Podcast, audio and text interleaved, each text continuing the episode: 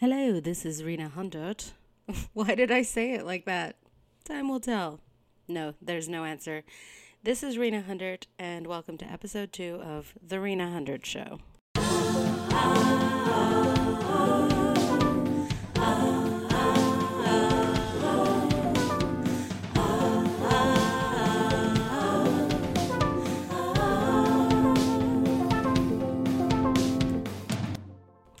In this episode, we will be discussing the theme slash title of the stories I tell myself about my past to soothe myself when I feel like giving up. But first, this. Here at the Rena Hundert Show, we have a Patreon, and we would love you to support said Patreon. The link for it is at our Instagram bio, which is at the Rena Hundert Show. On Instagram, please, there's going to be all sorts of fun, extra good stuff you can get. Um, there's different levels if you can't afford to contribute too much. And uh, help us out. If you like the podcast and you want extra stuff, help us out there. Thanks a lot. All right, the stories I tell myself when I feel like giving up about my past. Stories. Okay. Ah, me and my brain. So basically, I have a collection of stories that I go to from my past that I collect deliberately because it's so easy to remember all of your failures. So whenever something goes well or feels motivational, I sort of put it in this bank in my brain slash a multitude of Google Docs. Um, and I will go back there when I'm feeling like giving up and be like, see, remember this? Remember that? Don't give up. Um, so I'm going to tell you these uh, little stories. Okay, story one. Actually, I'm going to close the window first. Hold on. Also, a, side note this is not a self help podcast, but I do recommend doing this, especially if you're like me and you're always taking little failures and making them bigger in your head. I mean, it's an ego thing, right? It's like even if you're thinking about your failures, you're still thinking about yourself, the most fascinating person you've ever met. Why? Because you know yourself better than anybody else, or you don't know you you know so well the things you focus on about yourself. Uh, okay, that's a whole rabbit hole we could go down. But I mean, I'm constantly wondering what do others know about me that I don't know, that like my ego won't let me process? Like, what's the one quality that I won't let myself know about myself, but it's painfully obvious to everybody else? And that's what keeps me up at night. Anyway, moving on to stories. So story one that where I'm like, do I have talent? Should I keep doing comedy? I don't know. You know, um, I go back to this story of taking a class basically in Montreal. I was still living in Montreal. I was still like pretty full of myself, as you are when you start out and and people laugh at you. I was doing a lot of sketch comedy, and I took a class with Kevin McDonald, one of the kids in the hall. And I basically took the class, it wasn't to learn anything, it was just for me to have a few hours to basically audition my talent in front of Kevin McDonald and to impress Kevin McDonald because I wanted Kevin McDonald, how many times can I say his name, to think I was good at stuff because um, that would validate my ego. Um, so I took this class, and the whole time I was, oh, got a text. Um, I was showing off and trying to like show all my bestness of how great I was at doing characters and stuff. And honestly, I think I used to be better at doing characters than I am now. But that's another I don't know if that's the fallacy of self of like the more you know, the less you feel like you know, or if I just actually aged and atrophied and I was better then. And maybe I'll never know. Maybe that's one of those things my brain won't allow me to know.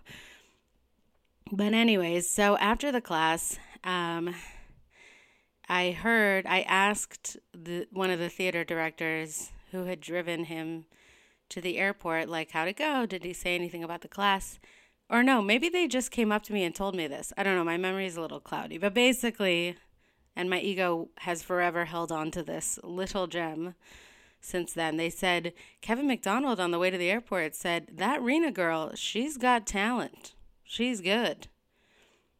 And I really hope they weren't making that up to just make me feel good, which would have been really nice, but I don't think they were lying. And I really was like, you know, like doing like like here here's a triple axel you know equivalent like really trying to impress him so that felt great and then I, I was like, okay, I, I should contact him and he'll, uh, you know, get me on SNL or whatever I thought somebody could do back then. And um, so I emailed him and I was like, do you have any advice? You know, like, what should I be doing with comedy? And he was basically like, I just realized how much this is kind of like the story of the beginning of Felicity, where you, she just, if you haven't seen the show Felicity, she basically picks the, the college she goes to um, just to follow a boy that she likes. Um, and it's like a huge decision in her life that she makes off of like something that probably shouldn't have been the main factor in that decision making. Um, but Kevin McDonald emailed me back and he was like, You have talent. It's very easy to have a career in comedy, which, by the way, uh, no, I'm not a man in the 90s. So, no, it has not been what I would call easy to finally have a career in comedy about 10 years after this. Um, but he was like, It's easy. You've got the talent, but you have to leave Montreal. Like, there's not enough of the industry there. So, you should go to Chicago, Toronto, New York, or LA. And then I proceeded to investigate what it's like in Chicago, what it's like in Toronto, what it's like in New York, and what it's like in LA. And then I picked LA because I specifically liked game based long form improv, which, by the way, you can't make a career out of. but in my young mind i was like i you know the better the more talent i'm around the better my i will cultivate my own talents blah blah blah um, and then I moved to LA because of some offhand email response from Kevin McDonald. And he has no idea that I based my entire life around him saying that I had talent. Which part of the reason for that I think is because I I've just never been the favorite in a class. I've never been the one that the teacher singles out, not that I've noticed, um, and says like, wow, that Rena girl, she has talent. And hearing that for the first time from, and he might say this all the time about about all, uh, tons of people, which honestly, tons of people do have enough talent to have a career in comedy. Way more people have the talent than actually have a career. Um, but I think we all know that. But him saying that just had a lot of weight because I'd been to two theater schools, many acting classes, like all kinds of situations, and nobody had ever singled me out and been like, that Rena girl, she's got talent. So I put that in the bank. I rolled with it and I moved to LA with knowing nobody. Um, and it was a great decision, honestly. I recommend uh, making decisions full of whimsy like that if you have the means and the youth uh, ability to uproot yourself like that. Um, all right, so story, which brings us to story two. Now, story two, you have to kind of zoom forward in my life two years of being in LA. Uh, first of all, there's something you should know about people moving to LA, which is a lot of people.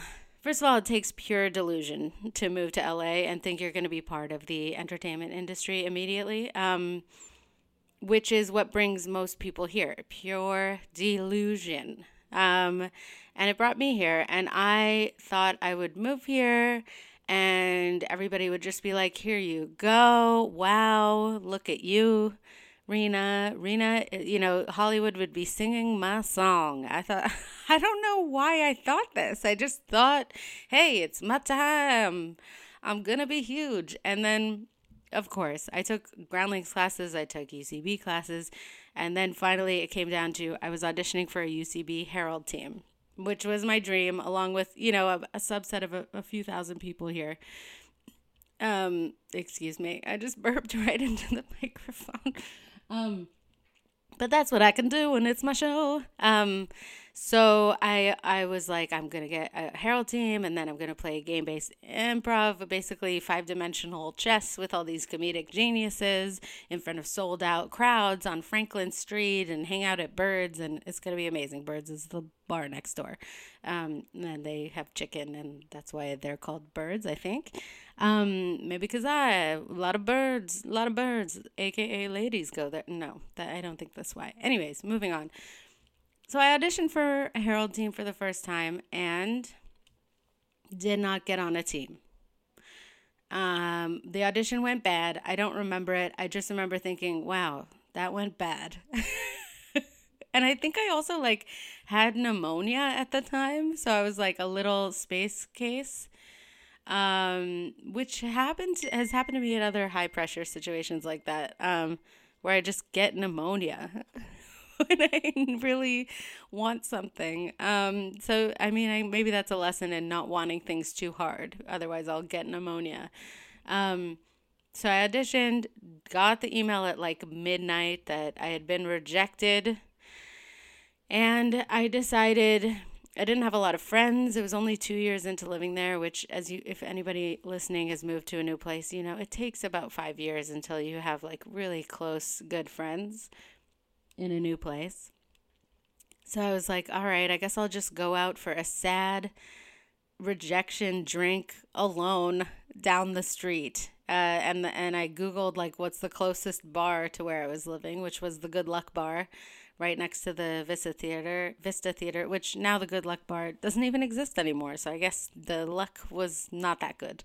Uh, it was a great bar though. So I went there and I order my sad little tiki drink and I'm like slurping it down, thinking like all those thoughts you think when things don't go your way. Like, have I made, has every decision I've made in my life been wrong? Maybe I can't do comedy. Uh, maybe I should have been I don't know or just like why can't I be normal? Why didn't I want to be a physician or something normal? Like what's wrong with me? Why do I think this is important? This nobody else thinks this is important. I'm the only one invested in this and everyone else probably thinks I'm a, a fool, a fool for just what you want to devote your life to what making people go hoo hoo ha hee hee hee. Like, what a fucking loser, you know? just, these are the thought, the dark thoughts you go down um, when you're trying to do comedy. And then I look across the bar and I see Pete Holmes, who, if you don't know who that is, he's one of my favorite comedians and definitely was my favorite at the time. Like, I was a huge fan. I still am. I'm. He's not going to listen to this. Um. So, I saw him across the bar with a group of friends, and I was like, "Whoa!" And it was basically just me alone with my sad drink, and Pete Holmes across the bar with a group of people, and nobody else at the bar. And I was like, "All right, well, this is clearly kismet." And we were like closing the bar down, and so when we were outside, I was like, all right, just, Rena, just go say something. You know, people, even if they're famous, they still want to hear that people like them. You know, just go tell him. So I went up to him and I told him what a big fan I was and how cool it was that he was there. Um, and I think we were like walking in the same direction on the way to our homes. So I was walking home towards home with Pete Holmes. and he was like, So what's going on with you tonight? And I was like, Well, uh, you know, I auditioned for a Harold team and I didn't get on, just like full of shame. And I was like, So I went out for a sad drink alone and I don't know what the hell I'm doing anymore. I don't know why I moved here, you know, something something to that effect. And I was like, "What about you? What what's what's going on with you tonight?" You know, and he was like, "Well, I was just having a drink with my you know, writer's room for my show and we're just all freaking out because we don't know if our show is going to get picked up for another season. We don't know if we're going to have jobs anymore. And that's when it really clicked for me like, oh, this thing never ends. I could feel this way and be Pete Holmes. and then I was like, okay. And it just, and he was like, and by the way, I never made it on a Harold team. And I tried, you know, or I never made it on a team at UCB. I don't know if it was Maude or Harold, whatever. Um, and it just really, I'm sure it's something that he doesn't remember, but for me, it was just such a nice, warm, the universe taking care of you conclusion to that day. So that was really nice. Um, all right, story number three, much more recent. I was doing a stand up show in North Hollywood, um, and we did two shows back to back. And um, as anybody who does stand up is who may be listening out there will know, if you do two shows back to back, there's going to be a good show and a bad show, and that's just the way it is. Uh, they're never equally amazing. Um, especially on a Friday night for some reason. The late show on a Friday night is like particularly horrid. I think because it's like the end of the work week and people really just get shithoused, and there's this kind of really dark nihilistic energy uh, abounding. Is that, can I say it like that? At the comedy club. Um, you know, I, I don't know why. There's something in the air. Friday night late show never goes great. Maybe does. Maybe for you it does. I'd never I've never really seen it go great. So so we all do the first show and it's sold out and it's great and it's like booming and it's like all these parents that it's like their first night away from their kids and so long and they're laughing, they're loving everything. And then we do the second show, and every comedian goes up, does the same material as the first show, and just bombs, like dies, you know? And then I went up and also was like bombing, but I was also just kind of talking about how funny it was that we were all bombing. And I mean, the audience was like smiling, you know, a little bit removed, a little bit of that, like, this is bad you know and the comics were were laughing at me talking about how badly we were all doing um, and uh, I think I went like really dark and started doing jokes about like climate change and the Hulk, like just like really like just when you're in a hole, like you just keep digging deeper. And I was like, well, you know, I did my job. Like I walked away from that show. I was walking out, sort of hanging my head, like, okay, I did my job, but I wasn't feeling great about it. You know, I was feeling like, oh, I don't know. And and and like lately I've been playing with this idea that I'm really trying to emphasize and I don't know if this will totally make sense to everybody, but like I'm trying to give laughs instead of getting laughs. And like it's really it's one of those things that's a really simple thing, but like your ego in the moment doesn't always let you remember that you're not trying to get laughs. You're trying to give laughs.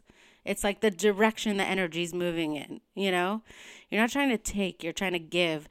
But whenever my ego gets in the way, it's it I, it just gets covered up again. Anyways, so I'm walking away from this show feeling kind of like, ugh, those eight people, I just ruined their night. Um, and then I see like one of the couples that was in the audience, and he says, Thank you.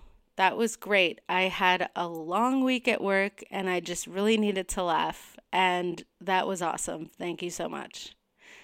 And I'm like getting emotional right now. But like that's that's why I do this. You know what I mean? That's it. I just want people who've had a long week to have a little laugh. I can't believe I'm crying. Am I hormonal right now? I just feel like life is hard and I want to give people just this little window of of a break of levity, you know. I I do. I think it's important. So so yeah, so for now those are the three stories I tell myself depending on what I'm freaking out about. about the life choices that I've made. Um anyways, I hope you've had a really meaningful first week of 2023. Um, and uh, I'm gonna go cry a little bit now. okay, goodbye.